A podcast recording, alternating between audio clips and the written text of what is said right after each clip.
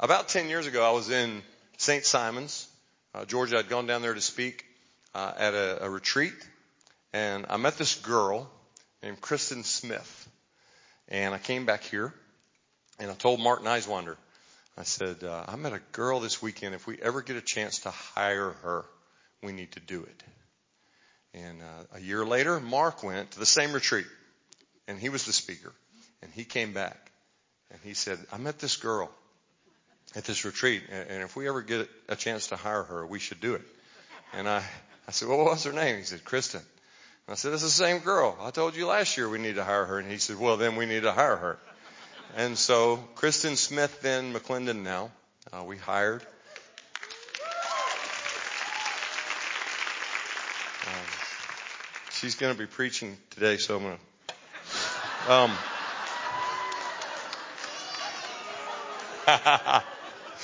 oh, Kristen, won't you come on up here and let me pray for you while I continue to brag.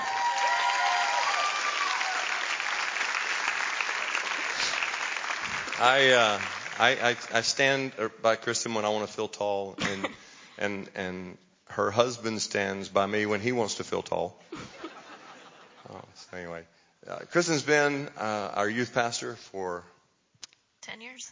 Ten years. Yep, ten years Amazing. this past August. So uh, she has blessed us. She has a heart for the Lord, uh, a passion for Jesus uh, like no other, and we uh, we are blessed to have her lead our kids, our, our young folks, and uh, you get to hear from her today. And uh, I, I believe that uh, after today, probably what I will have to do is apologize to you for not bringing her up uh, earlier. She's she's a power powerful woman. She uh, completed her MDiv from Asbury about what two years ago? Year and a half, yeah. Year and a half ago, and uh, she is uh, just a powerful woman of God. I believe that you will be blessed today by her. I'm going to pray and then you can go for it. Thank you. Lord, thank you. Thank you for, for Kristen. Thank you for the calling that you've placed on her life. I thank you for uh, the way she chases after you. And I, I thank you for the many, many, many young folks who have followed her in that pursuit and have been changed forever because of it. I pray your blessings on her today as she stands to bring your word. I pray that she would feel the endorsement of heaven today. In Jesus' name, amen. Amen. Thank you.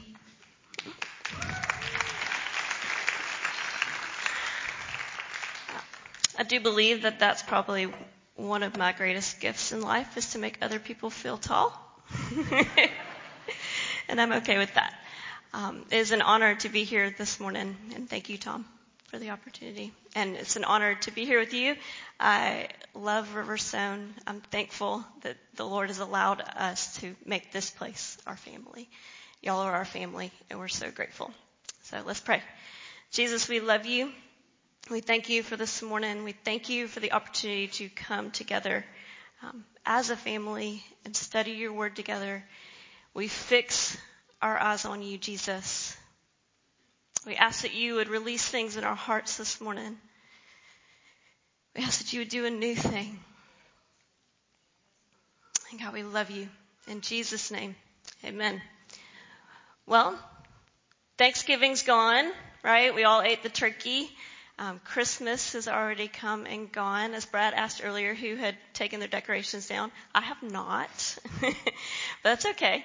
Um, and now it is the new year. It is December 30th, and 2019 is here. Ready or not? Here we go. So I love the new year. I love what it brings. I love the anticipation, the excitement, everything that a new year has to offer. I love it. Thankfully, as a student pastor, I get two new years a year. I believe that's the grace of God in my life. Um, working with students, you tend to operate on an academic calendar. And so my big new year is in August. We dream and we believe and we go after the things that the Lord has placed before us. And I think it's the grace of God that I get a second new year in December slash January to kind of reevaluate where I am, where I am with Him, the dreams that we're going after. And I'm so thankful for that grace of Jesus on my life.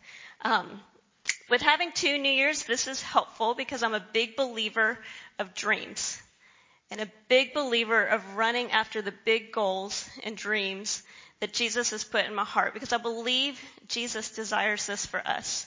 I believe this is foundational to walking in the fullness that Jesus has for us is to dream with him and believe big things with him. I believe Jesus created us to dream. Psalm 37:4 states, "Delight yourself in the Lord, and he will give you the desires of your heart." So to break this verse down, delighting ourselves in the Lord means we find our fulfillment in him. We passionately pursue him and we fellowship with his Holy Spirit.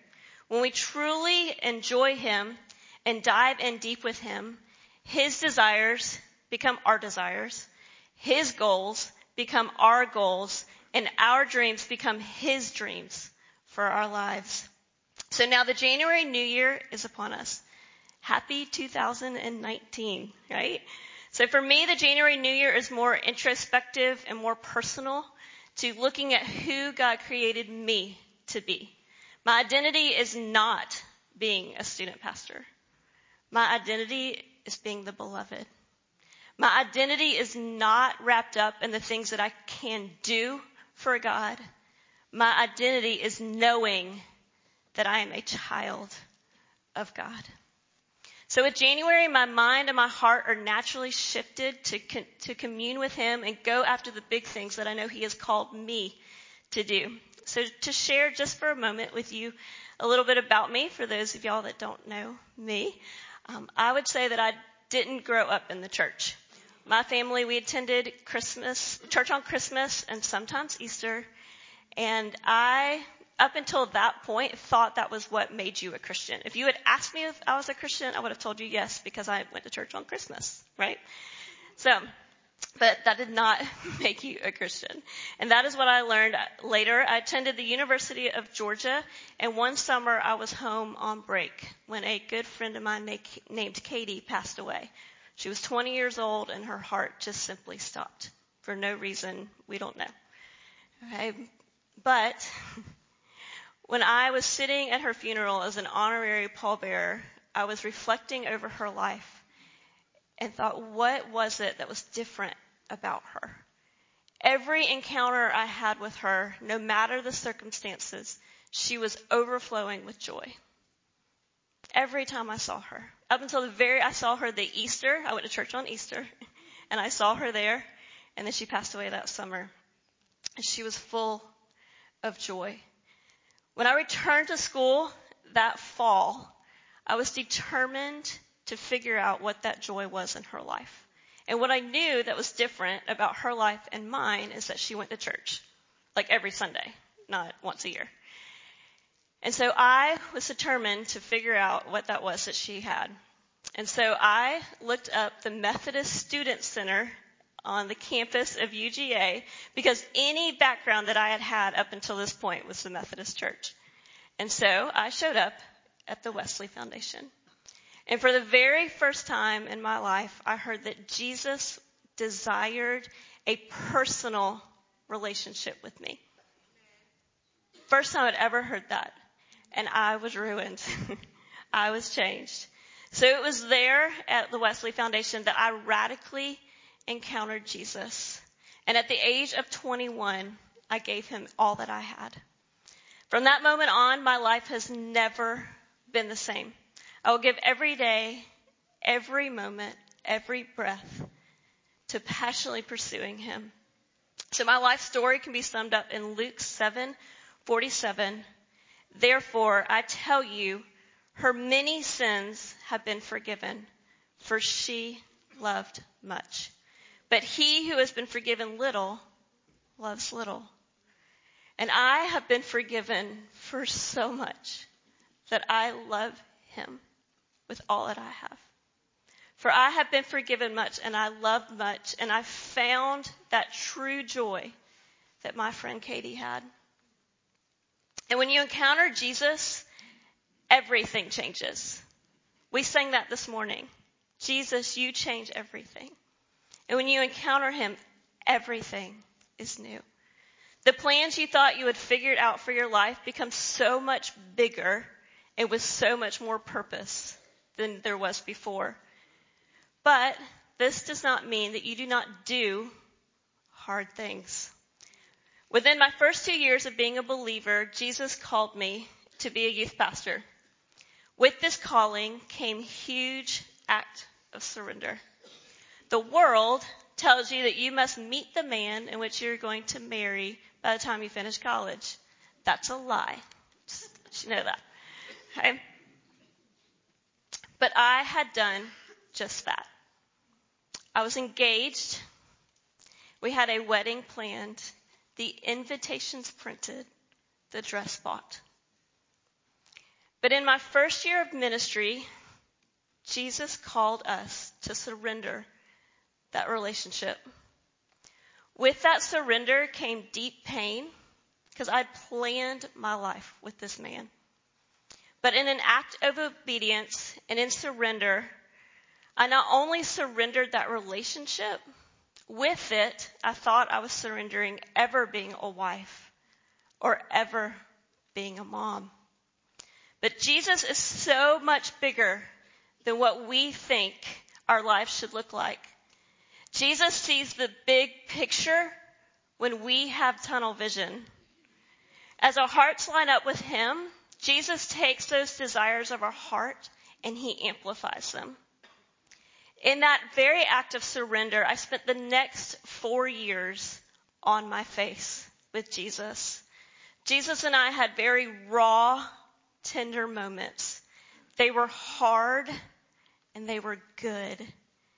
They were painful, but they were beautiful. I am who I am today because of those years on the floor with Jesus. Of course, now I can see God's plan for me did include being a wife, and it did include being a mother. But His plans are so much better than I could have ever planned on my own. During those years, I discovered a new dimension of God's heart for me. Jesus became my bridegroom, my husband, my everything. He was literally all I had. I discovered that the love and the affection of God are better than anything this world has to offer. Some think that the will of God is hard. It is always hard, but that's not true. Romans 12:2 states the will of God is good, satisfying, and perfect. The will of God is good, satisfying, and perfect. So we find tremendous pleasure and fulfillment and joy in the will of God. When we begin to understand and comprehend how majestic and good He is, we are not offended we don't understand his ways. So here we are, January, the new year. Those goals, those dreams that you have in your heart, you, those dreams you know you were made for. But they haven't come to fruition yet. And you have that nagging voice of, it's January again. Those dreams are still in you and they haven't come to fruition. So I want to focus on that for our time together this morning. And we have three points that we'll go through. So number one, surrender our plan. This feels obvious. We know as Christians we're to surrender, but it's not just the act of surrender, it's what we do in that surrender. God is not a God of formulas. We may think that we have it all figured out and we have the timeline. But the truth is, we want the formula instead of the challenge of wrestling with the Holy Spirit. A formula will not change the world. A people willing to surrender and hang out with Jesus, those are the ones that will change the world. A people is needed that is willing to hang out with the living and breathing God and encounter His Holy Spirit. If we want to know what to do in life, we must be with Him. We must spend time with Him. When we are in his presence, we will hear him. God develops our destiny and our purpose when we spend time with him. Jesus desires a people that are willing to spend time with him no matter what. He longs for people that will be still long enough to speak to him, but really sit still long enough to hear him speak back. The enemy has weakened our knowledge of who God is. When we do not want to stop and be still, it is because we do not have a true revelation of who he is. The enemy has diluted our passion for him. You want to hang out with your spouse or your best friend because you know them and you love them. When we rediscover who he is, we will give ourselves to him in unparalleled affection and obedience. So to mature in your walk with the Lord, you must have a secret life with God that is hidden from others. What this looks like is different from everyone. He's uniquely made me and he's uniquely made you, but it may include that secret place that you have just for the two of you. Being still with him, reading his word, because we are called to be men and women filled with holy passion and extravagant love for Jesus. Song of Solomon 1 2 states, May he kiss me with the kisses of his mouth, for his love is better than wine. This scripture speaks of a believer's cry for deeper intimacy with God. We must come to a point in our relationship with Him that surrendering our plan, surrendering our will, and getting to a place of wanting to go deeper with Him no matter the cost. To have the cry of Solomon, your love is better than wine, and mean every ounce of it. Your love is better than the world or the earthly things that are offered. Solomon continues in verse 4 Draw me after you, and let us run together. The order of this verse is incredibly important. First, we are drawn into intimacy with Jesus, and then we run. Then we run. It is easy to say, Let us run together, Lord. But what he really wants is for you to have intimacy with Him and to be still with Him. He desires the drawing in to Him. So number one, surrender. Number two, cling to the promise. We are all called, not just those that may do it as a profession, but we are all called. God made you on purpose with a calling and a destiny. As you delight yourself in the Lord, your desires become His desires. And in the delighting, we conform to His image. I heard a quote recently, if it doesn't challenge you, it won't change you.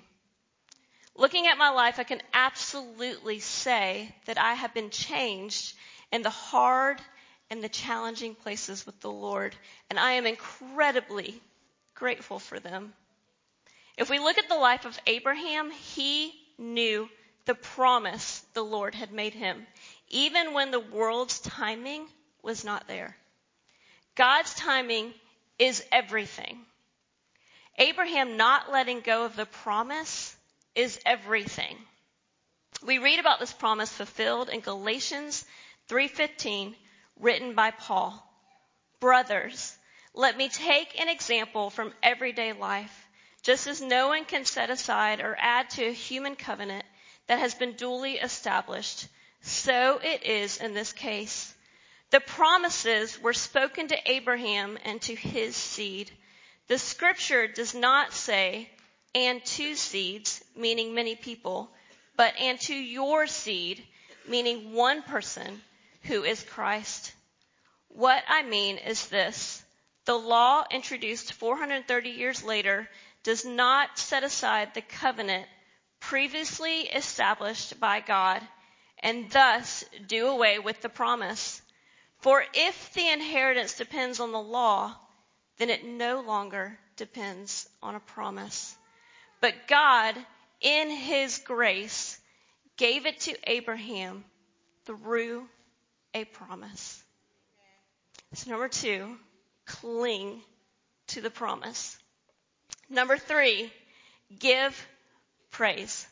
Even in the most trying and difficult times, our lips should overflow with praise and adoration for our beloved. So let's look at Psalm 42 together. Starting at verse 1. As the deer pants for streams of water, so my soul pants for you, O God. My soul thirsts for God, for the living God. When can I go and meet with my God? My tears have been my food day and night, while men say to me all day long, where is your God? These things I remember as I pour out my soul, how I used to go with the multitude leading the procession to the house of God with shouts of joy and thanksgiving among the festive throng. Why are you downcast, O my soul? Why so disturbed within me? Put your hope in God, for I will yet praise him, my Savior and my God. My soul is downcast within me, therefore I will remember you from the land of the Jordan, the heights of Hermon, from Mount Mizar. Deep calls to deep. In the roar of your waterfalls, all your waves and breakers have swept over me. By day, the Lord directs his love. At night, his song is with me, a prayer to the God of my life. I say to God, my rock, why have you forgotten me? Why must I go about mourning, oppressed by the enemy? My bones suffer mortal agony as my foes taunt me, saying to me all day long, where is your God? Why are you downcast, O my soul? Why so disturbed within me? Put your hope in God, for I will yet praise him, my Savior and my God. The psalmist here is questioning the reason for his despair. And then he instructs himself to hope in God. The expression, yet I will still praise him, is massive and significant. It signifies an inner determination and a forward facing outlook. Here we learn to persistently, continually, and repeatedly praise the Lord.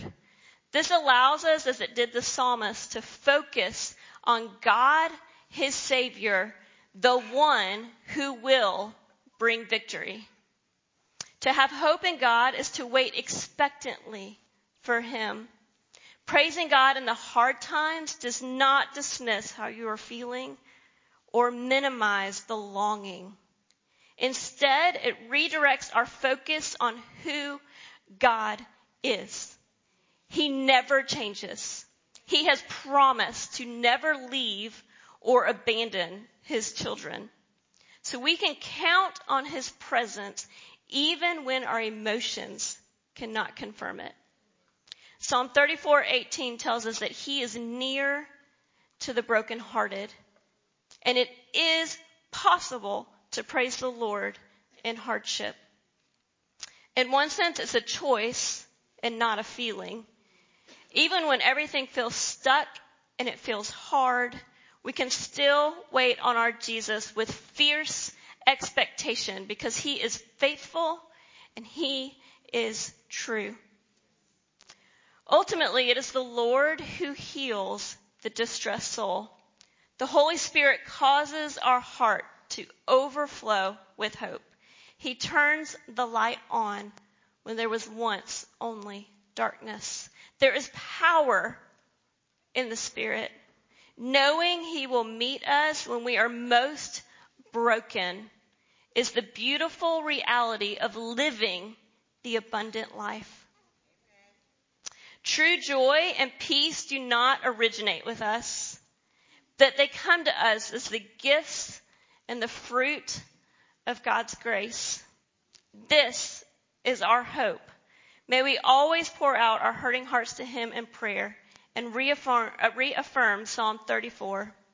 I'm still going to praise Him. I have hope. He is faithful to help and He is my God. Whether I understand everything or not, with an answer or without one, I will bless the Lord at all times. His praise shall continually be in my mouth. So, number three, give praise.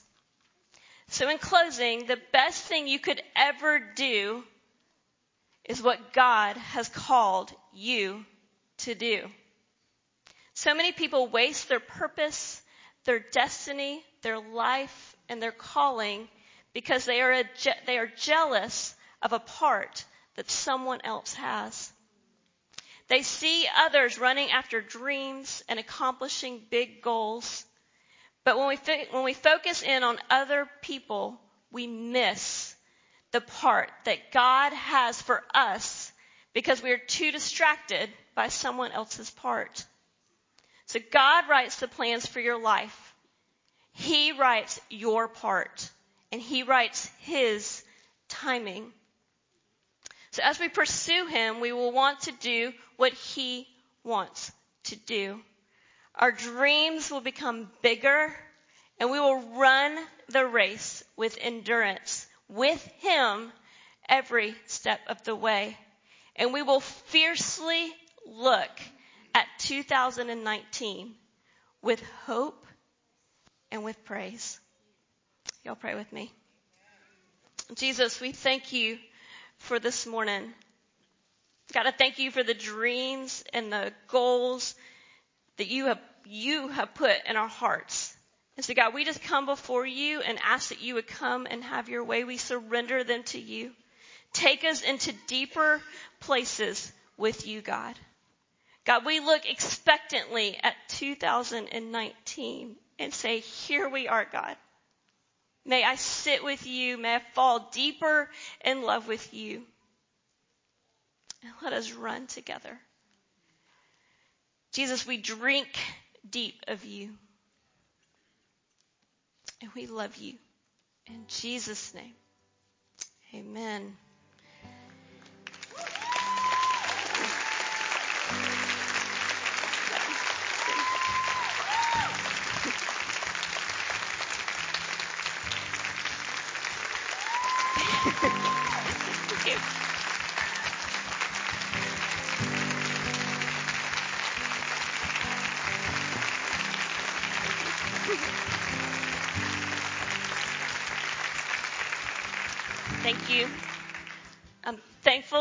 A safe crowd and that you love me. You love my family and you love me very well. So I'm going to invite our ministry teams to come up. And I just want to encourage you to come this morning. If there's a dream that maybe has gone dormant, or maybe you just you feel like God has forgotten about you, forgotten that dream, I just encourage you to come and receive prayer this morning and have someone publicly affirm those things that are deep in your heart. Or maybe you came this morning and you just knew you needed to receive prayer. We invite you to come. So, Jesus, we love you and we invite you to do what you want to do here this morning. Release dreams, release visions, speak new things in our heart, God, and just come and have your way.